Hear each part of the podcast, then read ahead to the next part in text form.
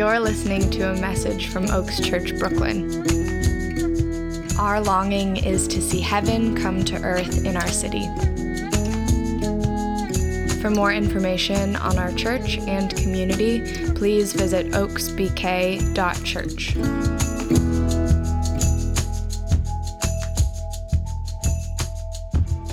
Let's read today's teaching text. This comes from us in Ephesians 6 uh, verses 11 through 17, which is put on the full armor of God so that you can take your stand against the devil's schemes. For our struggle is not against flesh and blood, but against the rulers, against the authorities, and against the powers of this dark world, and against the spiritual forces of evil in the heavenly realms.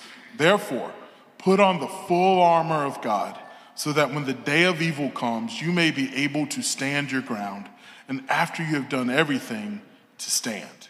Stand firm then with the belt of truth buckled around your waist, with the breastplate of righteousness in place, and with your feet fitted with the readiness that comes from the gospel of peace. In addition to all of this, take up the shield of faith with which you can extinguish all the flaming arrows of the evil one. Take the helmet of salvation and the sword of the Spirit, which is the word of God. This is the word of the Lord. Hi, friends. Good morning. Good morning. Good morning. Um, what Patrick was gracious not to mention is this is my first uh, live in person sermon. Um, and incidentally, it's also the first sermon that I've preached wearing shoes. I'm normally barefoot behind the camera when, I, when I've recorded sermons before for, for Trinity Grace Park Slope. Um, yeah, I bring you greetings from TGC Park Slope.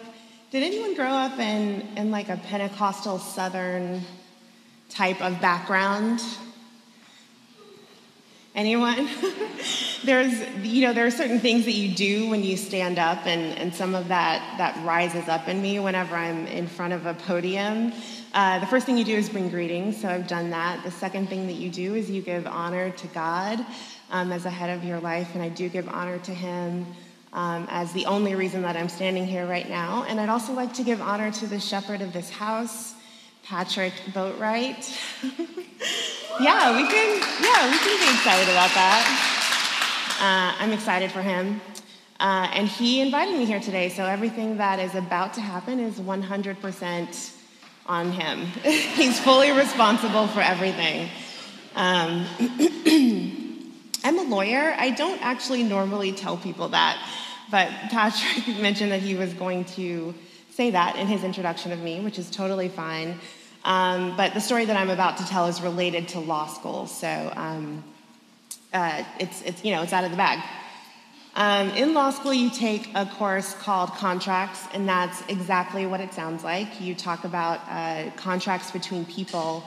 Um, and there's a concept known as consideration. It's a little bit slippery as a concept. It kind of takes the shape of, of whatever uh, container it's in. It's, it's like water in that sense. And so one night I was studying with a couple of my friends, and we had been going for three hours, maybe four hours. And at one point, toward the end of that time, one of us just goes, it could have been me, um, what is consideration? And it was a very disappointing question to be asking after three or four hours of studying. Um, and I had a similar feeling when I was approaching uh, this concept of feet shod with the readiness of the gospel of peace. Uh, it felt like a little bit of a daunting task to try to um, define what is the gospel. There are people uh, who are more studious, smarter than me, that have looked at this concept.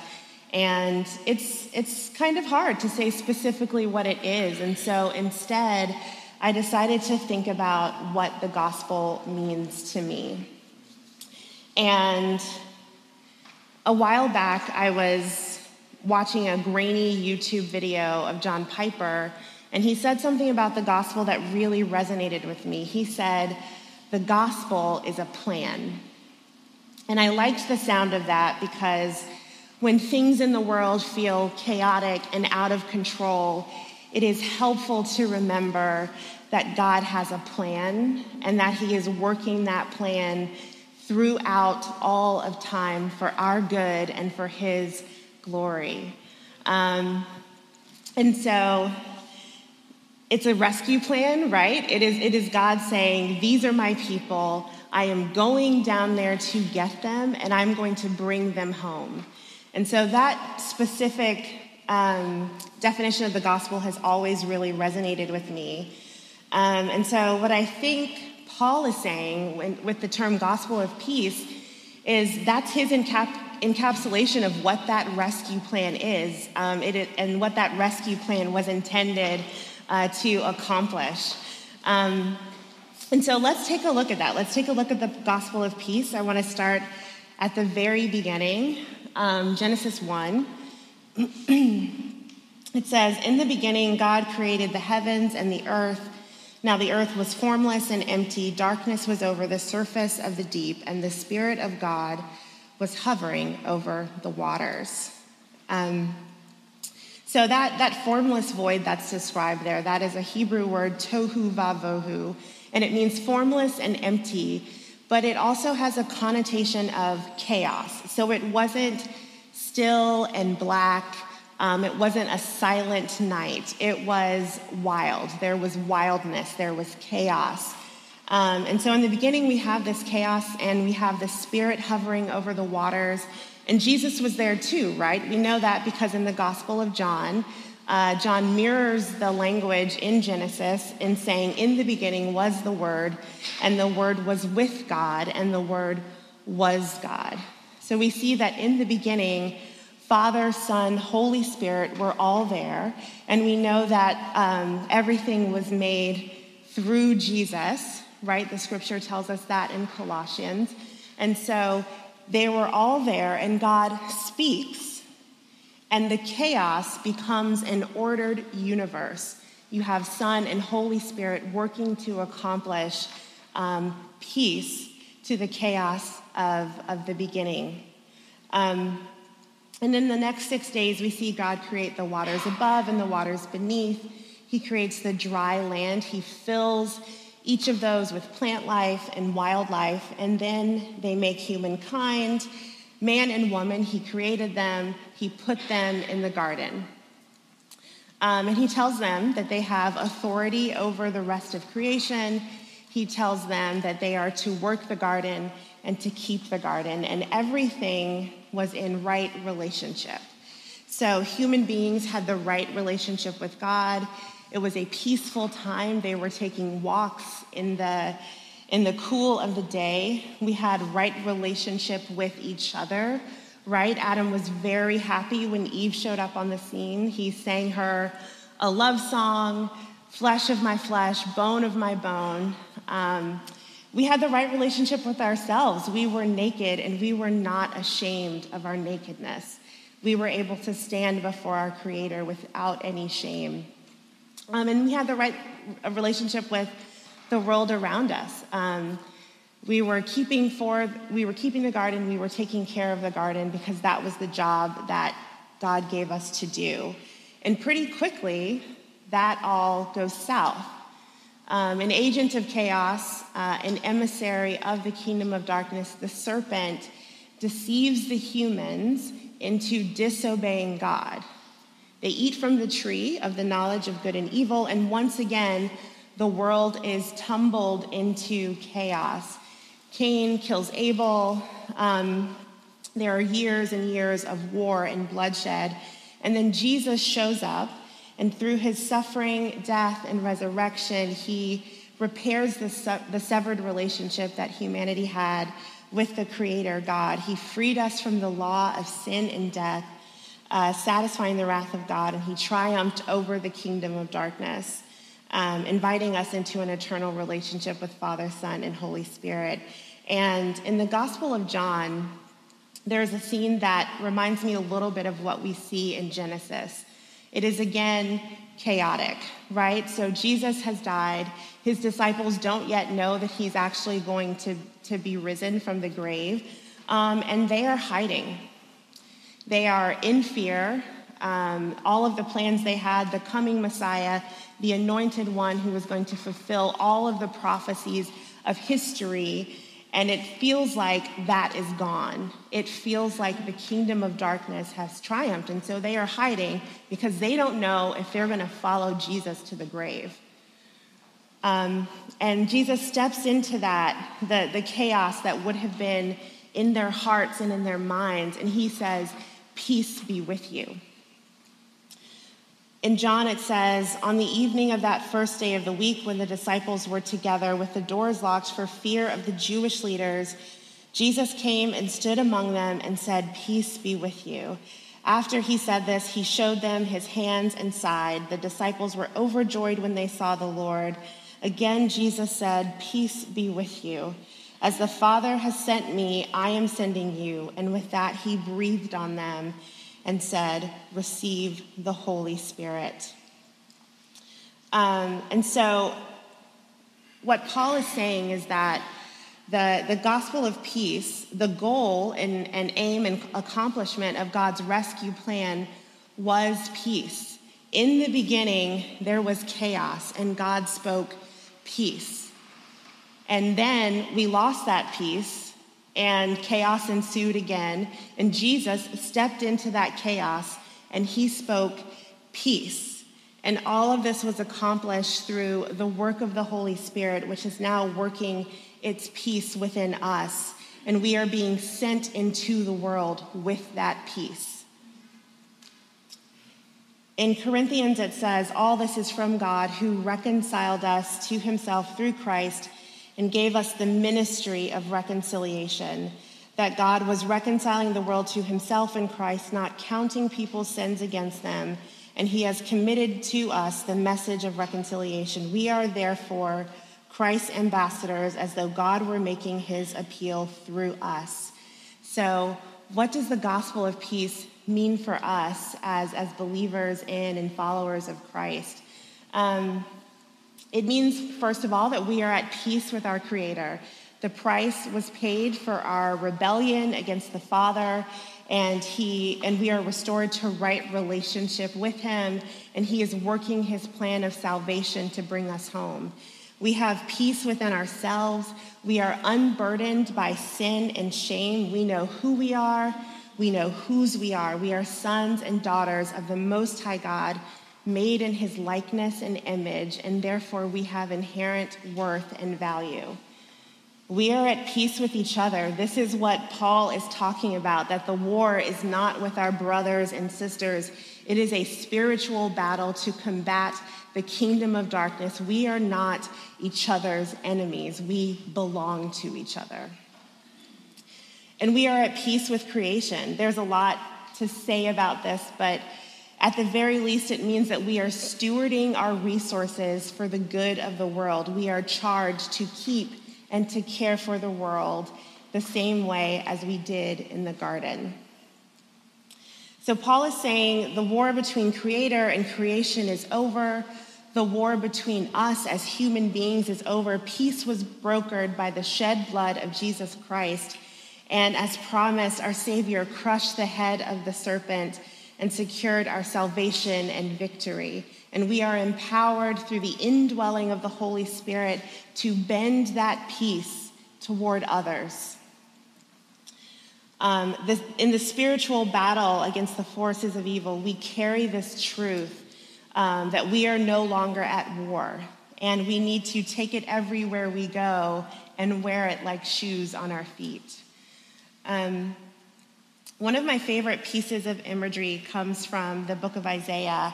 Uh, in chapter 2, it says, He will judge the nations and will settle disputes for many peoples. They will beat their swords into plowshares and their spears into pruning hooks. Nation will not take up sword against nation, nor will they train for war anymore. Um, and of course, he's talking about Jesus here. He's talking about the coming Messiah. He is talking about the transformation brought about by the gospel of peace that we go from being people of war to people of peace. And we are literally taking our weapons of war and we are transforming them into gardening tools. We are supposed to be preparing the soil for planting and harvest, watering it with our living water, and so that when the seeds of the gospel fall, that they will find fertile ground. Um, and so, what does that, what does the readiness that comes from the gospel of peace look like? Uh, there's a, a scene in, in, Acts chapter 16. Paul and Silas are, are in Greece, they're traveling around. They are preaching the gospel, they are minding their own business, but they get to this one city, and there is an agent of chaos there. There is a woman who is possessed by a demon of fortune telling. She's following them around, and she is, is saying what's true that they are servants of the Most High God and they are telling people how they can be saved. Um, and Paul gets annoyed with her and he casts the demon out. Um, and then they get into trouble because this woman's uh, masters were upset because they could no longer make money from her fortune telling.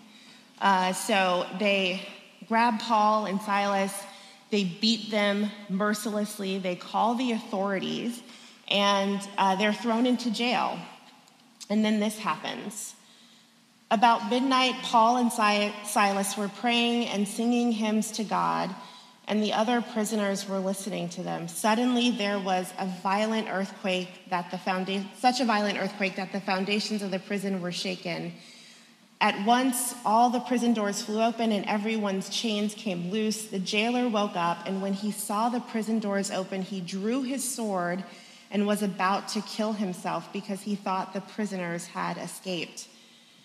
But Paul shouted, Don't harm yourself. We are all here. The jailer called for lights, rushed in, and fell trembling before Paul and Silas. He then brought them out and asked, Sirs, what must I do to be saved? They replied, Believe in the Lord Jesus, and you will be saved, you and your household. Then they spoke the word of the Lord to him and to all others in his house. At this hour of the night, the jailer took them and washed their wounds. Then immediately he and all his household were baptized. The jailer brought them into his house and set a meal before them. He was filled with joy because he had come to believe in God, he and his whole household. Um, so, Paul and Silas have just had the stuffing beaten out of them. And I don't know for sure that they were unbothered, but they were at least unbothered enough that they continued to worship and they continued to pray and the power of their worship and their prayer uh, called down the resources of heaven to free them. But they didn't even leave until they spread the gospel to their jailer. That is readiness. Um, COVID was, is, uh, has been a particularly difficult time for me living as a single woman um, with no roommates. And I was, uh, I was afraid. I didn't know what was going to happen. Um, I didn't know if I would get sick. I didn't know if I would die. I didn't know if I would receive adequate medical care if I went to a hospital. Uh, and there was one point where I was literally lying on my couch, huddled in the fetal position, and I was crying. And a voice said, Read Psalm 91. And I was annoyed because I was like, I'm really having a moment here. I don't really want to read my Bible right now. Um, but the voice was insistent, and so I read Psalm 91. And I read about a God who is my refuge and my fortress, and how he will cover me with his feathers and under his wings, that I need not fear pestilence, that I would call on him and that he would answer. Now, I'm not going to say that I sailed through the rest of that time alone in my house like everything was fine. Um, there were many days that I had to worship and to pray just to get through the day. Um, but I never returned to that place of despair. Um, God had given me his peace. And over the course of the next few months, I had some interesting encounters that have never happened before. Uh, I have a dear friend who's not a believer. Um, and she called me one night and she was upset. She wasn't sure what was going to happen with her marriage. She was working a job that was literally killing her. And she was dealing with the fear from having, from being a high risk person uh, for getting sick. And for the first time in over 10 years of knowing this, this person, this dear friend, I asked to pray for her. And we prayed over the phone, um, and she was very grateful and appreciative of that, of that time that we spent together. I also had um, a conversation with a client. We were talking about her case, and she and I asked her how she was because that's what you do. And she works at a nursing home, and she began to talk to me about what the past days and weeks had looked like for her. She had watched patient after patient after patient die. And they died alone, and she was the only one there to be with them. And her employer was not providing her uh, with sufficient protective gear, and she was wrecked. And so, for the first time in over 10 years of being a practicing lawyer, I said to my client, Can I pray for you? Um, and the interesting things, the thing about these conversations was that I had nothing to offer. And any other time in my life, the source of my peace and my mission to share it with others was so clear. In Corinthians, it says, Praise be to the God and Father of our Lord Jesus Christ, the Father of compassion and the God of all comfort, who comforts us in all our troubles, so that we can comfort those in any trouble with the comfort we ourselves receive from God. For just as we share abundantly in the sufferings of Christ, so also our comfort abounds through Christ. So God met me in worship and prayer in the midst of my own suffering, just as he did with Paul and Silas. And I was ready when the time came with the gospel of peace to comfort those who needed comfort with the comfort that I had been given. So, friends, we have to be ready, ready to walk into the middle of chaos and suffering and brokenness and say, Peace be with you. When the kingdom of darkness comes to steal, kill, and destroy, we remember the character of God and his rescue plan, and we speak peace. And we are only able to do that through the spirit of peace that's dwelling within us, that reminds us that God has a plan and he has designed us to be us, to be a part of it. So I'd like to move into our response time. Um, and I want you to do a couple of things. Um, one is, I want you to think about uh, the place in your life where you need God's peace. Um, it's really hard to give something that you don't have. And so, if we are to give peace, we are going to need to have peace. So, I invite you to think about um, the places in your life that feel resistant to peace, whether it is a relationship, um, whether it is um, an area in our in our society that you where you feel like you can be an agent of peace, but you don't know what that looks like. Or even a place where you feel like God has really let you down, where it's not clear to you at this point what his rescue plan looks like. You're following the thread and you're just not sure where it's all going.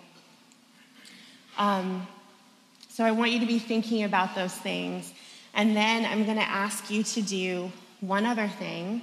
Um, and we're going to pass some peace. Now, you don't have to touch anyone, you don't have to hug anyone. Um, But I think passing the peace is a really important thing that we can do for each other. Um, Jesus said, Peace I leave with you, my peace I give to you. And when he was giving his disciples instructions about how to move through the world, he said, When you go to a place, let your peace rest there. And so I'd like for us to practice that. I'd like for us to turn to your neighbor. We're going to get a little bit Pentecostal this morning. To turn to our neighbors and give them the most sincere peace be with you. And if we're brave in that moment, um, right, we can tell them where we're not feeling peace, right? Luckily, this morning, we are, are in a room filled with people who are priests in the kingdom of God, and we have the authority, just as Jesus did, to step into chaos and say, Peace be with you. And so that's what I'd like us to do um, after I pray.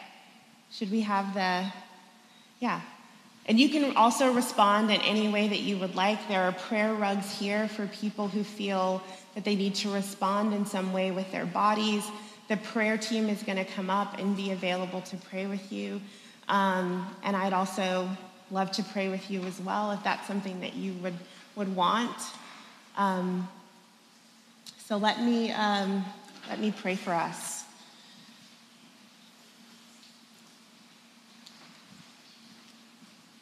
Father, I thank you that you are a God of peace. I thank you that you sent our Prince of Peace to bring stillness and quiet and comfort to the chaos of our lives. Lord, I thank you that in your word it says, Blessed are the peacemakers, for they will become, for they will be called sons of God. So, Lord, I thank you that we are all gathered here as your children today. And Lord, I pray that you would send your Holy Spirit to empower us to be priests in your kingdom.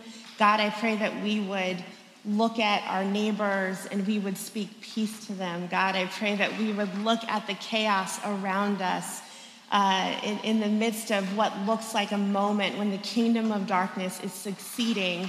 And God, I pray that we would step into that with your light and with your peace. God, I pray for anyone who is not experiencing your peace today.